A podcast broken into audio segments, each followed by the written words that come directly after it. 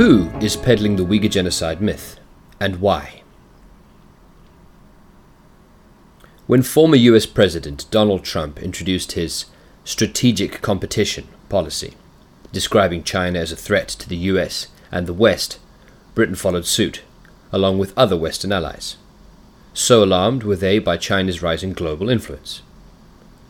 Now, under President Joe Biden, coordinated campaigns against China are escalating, one of them being the accusation of genocide per- perpetrated against the Uyghur Muslims, an ethnic and religious minority in the huge and strategically significant Xinjiang Uyghur Autonomous Region of China. Formerly known as Xinjiang, the Xinjiang region is essentially a Central Asian province in the west of China and northwest of Tibet, which abuts the oil rich southern states of the former USSR Kazakhstan, Kyrgyzstan, Tajikistan, Uzbekistan, and the Hindu Kush, including India, Pakistan, particularly its eastern cities of Islamabad and Lahore, and Afghanistan. Xinjiang is close to Kabul.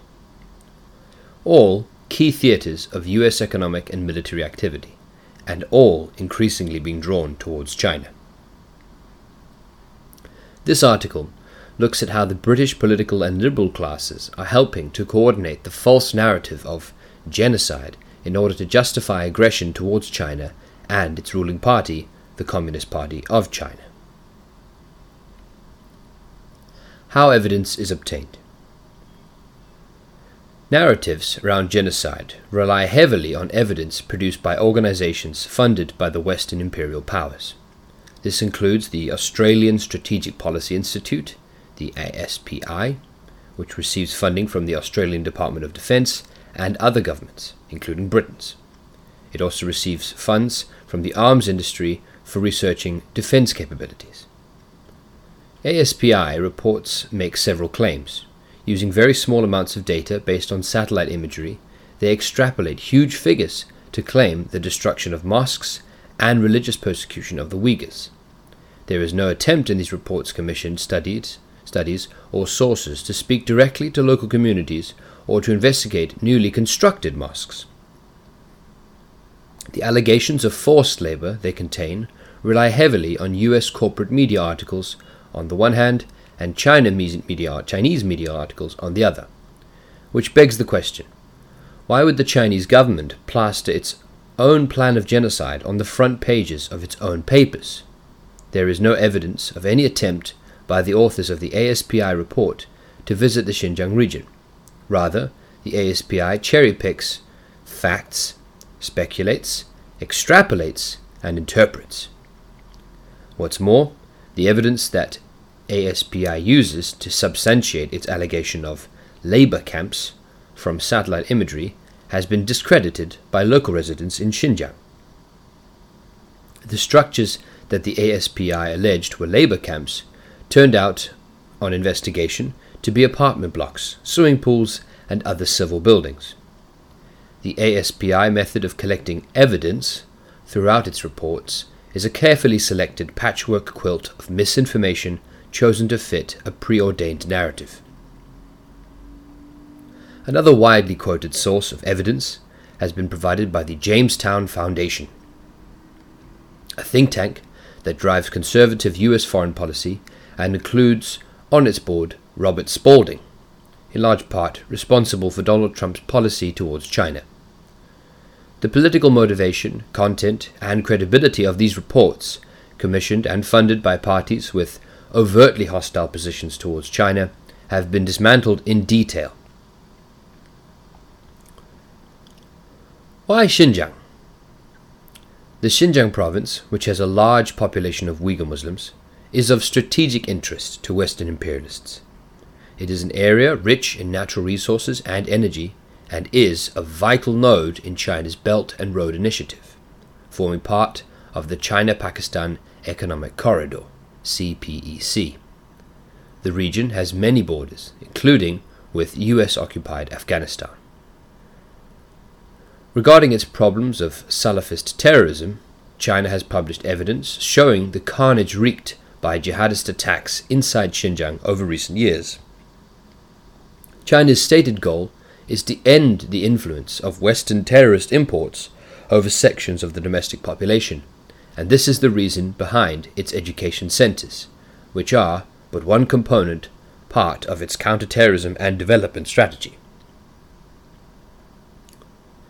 It has been the desire of British, European, American, and Japanese imperialists to balkanize and colonize China for the last 200 years. In the context of the proxy war that Anglo American imperialism has been waging for the control of the Middle East, the 2020 global capitalist economic depression, and the imperialists' accelerating strategic rivalry with the rising economic power of China, the NATO alliance, wishing to destabilize China, clearly sees Xinjiang as a soft target. The British Imperialist Toolkit Sanctions, Inquiries, Legislation, Ethics. On the 22nd of March 2000, on the 22nd of March 2021, using the pretext of these manufactured allegations of forced labour and persecution, the British government issued global human rights sanctions against Chinese individuals and entities it claims are responsible. China, however, has responded in kind, sanctioning in turn individuals and entities in Britain who maliciously spread lies and disinformation. This involves a group of right wing Tory MPs, including Tom Tugendhat of the China Research Group, CRG. The CRG pushes a Western values ideology, justifying and promoting both defensive and aggressive actions against the People's Republic of China, the PRC, and the Communist Party of China. Last year, it published proposals on how to manage the CPC so as to defend Western democracy, including by forming a Western political alliance, a proposal the Foreign Office is effectively employing.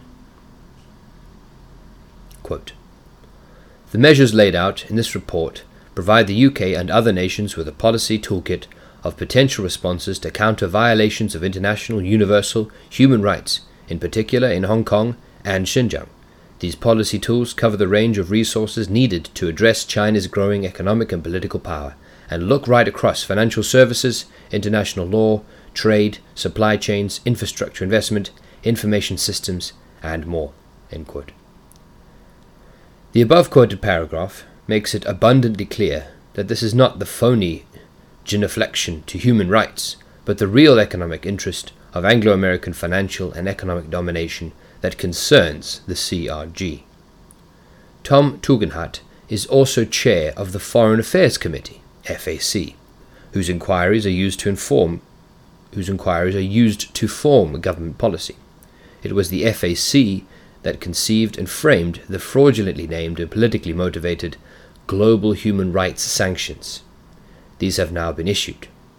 Not against Tony Blair, George Bush, Barack Obama, or David Cameron for their numerous and well known genocidal wars, but against Chinese officials. The FAC has held an inquiry based on the Xinjiang forced labor and work camp narratives. This has run alongside another inquiry by the Business, Energy, and Industrial Strategic Committee, BEIS, led by Tory MP Nusrat Ghani, who has also been sanctioned by China. Jointly, they wrote to British companies to identify which of them are exploiting the forced labour of Uyghurs in the Xinjiang region of China, China i.e., employing Chinese workers in Xinjiang. This shows the coercive measures now being employed to bring companies into line with Britain's foreign policy towards China. What we are seeing is essentially the weaponizing of ethics around sourcing and supply chains. Companies responded with pledges not to employ companies based in Xinjiang, citing the Western funded Better Cotton Initiative, BCI, ethical policy, to which they have signed up and which pushes the narrative of forced labor in Xinjiang. Many of the responses from companies mirror the statements made by Nike and H&M that caused such an outcry in China recently. Quote, As a responsible retailer, we have decided not to source any type of production and source, sourcing of any raw material linked to the exploitation and forced labor of Uyghur workers. New Look, which has also published a longer statement. As members of the Better Cotton Initiative, we have strong due diligence in the supply chain to eliminate cotton areas, cotton from areas like Xinjiang, ASDA. Significantly, the Better Cotton Initiative has not provided evidence of forced labor in the Xinjiang region. This does not appear to matter. The BEIS now wants to create a list of companies that refuse to fall in line with government policy towards China and to fine them. Following the precedent set by the US's Helms Burton sanctions on companies that do business with Cuba. This plan resembles the behavior of the USA, which prohibits American companies from trading with countries such as Venezuela, Syria, and Iran, effectively ending commercial relationships. The rhetoric is no surprise, given that the committee's findings were coordinated with allies, as shown here and here, using the same commissioned evidence to drive narratives of gross, gross human rights abuses, making the process of a so called inquiry a purely academic, PR driven vehicle aimed at whitewashing and legitimizing Britain and the US's aggressive and hostile foreign policy towards China. US Customs and Border Protection, for example, states that, quote, imports made on the cheap by using forced labor hurt American businesses that respect human rights and also expose unsuspecting consumers to unethical purchases. The flagrant hypocrisy of this statement is breathtaking. Every time a US citizen puts gas in the tank of their SUV, buys a bunch of bananas, plays a game of Fortnite on their Xbox 360, or charges their electric car, they are supporting unethical purchase, purchases based on poverty pay, wage labor, genocidal wars, and the impoverishment of the peoples of Asia, Africa, and Latin America. That no abuses commissioned by British imperialist allies and proxies against populations or individuals are likely to be punished under this legislation was made clear when Western liberal democracies refused to sanction Saudi Crown Prince Mohammed bin Salman or take legal action against Saudi Arabia for the state sponsored murder of journalist Jamal Khashoggi, despite the United Nations invitation for them to do so. Trade bills, lawfare, and Parliament as an echo chamber of US foreign policy. An attempt by Nusrat Ghani and Lord David Alton, now also sanctioned by China, to pass a genocide amendment to the trade bill was narrowly defeated in March. Lord Alton is campaigning to effectively stop Britain trading with China under the genocide narrative. There can be no illusion that Palestinians or Yemenis would have benefited from such legislation, while the Israeli and Saudi regimes enjoy lucrative trading terms and multi billion dollar arms deals with Britain. Neither would Venezuelans, Venezuelans, Syrians, or Iranians enjoy any respite from the many deaths inflicted upon them by crippling and vindictive US sanctions. Such an amendment would be reserved as a weapon against non compliant nations. Following similar determinations of genocide by the US and Canada, the British Parliament will debate whether China is responsible for the genocide of Uyghurs on Thursday, the 22nd of April. In addition, a specially contrived Uyghur tribunal, falsely named a People's Tribunal, has been called by the All Party Parliamentary Group, Uyghurs, chaired by Labour MP from Bol- for Bolton, Yasmin Qureshi, and to make the same determination, lending the imperialist attack on China a statesman-like above, petting, politicking air. Petty, politicking air. At the head of this kangaroo tribunal is the eminent legal expert Sir Geoffrey Nice, QC, who was also recently sanctioned by China. Victims of British imperialism never have the luxury of being so well represented. The inquiry into Britain's role in destroying Libya was undertaken mainly by the MPs who had voted to invade it, for example. And no such tribunal was set up to investigate Tony Blair's illegal war on Iraq or the war crimes perpetrated against Iraqi people by the British and US occupation, despite the abundant evidence published by WikiLeaks and others. Sir Geoffrey Nice's pact with the devil increasingly casts him as a servitor of US and NATO interventionism and aggressive foreign policy. He took part in the politically motivated trial of Serbian President Slobodan Milosevic in an illegal tribunal alongside other British experts whose remit appears to have been to distract from and lend political cover to NATO's murderous bombing campaign against and dismemberment of Yugoslavia. During that show trial, President Milosevic himself pointed out, quote, And look at this court. The indictment is based on allegations provided by the English intelligence service. The judge is English, the prosecutor is English, the amicus curiae is English, and I. End quote. Microphone turned off. Milosevic died in the custody of his NATO captors, and that Bilton, that that Clinton Blair Democrat Labour imperialist, imperialist war, as well as Mr. Milosevic's trial, was covered extensively in our newspapers at the time. Sir Geoffrey Nice played an instrumental part in writing the Caesar Report, which formed the background to Donald Trump's Caesar Act that was used to impose what can only be described as genocidal sanctions on the Syrian population, something that even Lord Elton recognizes.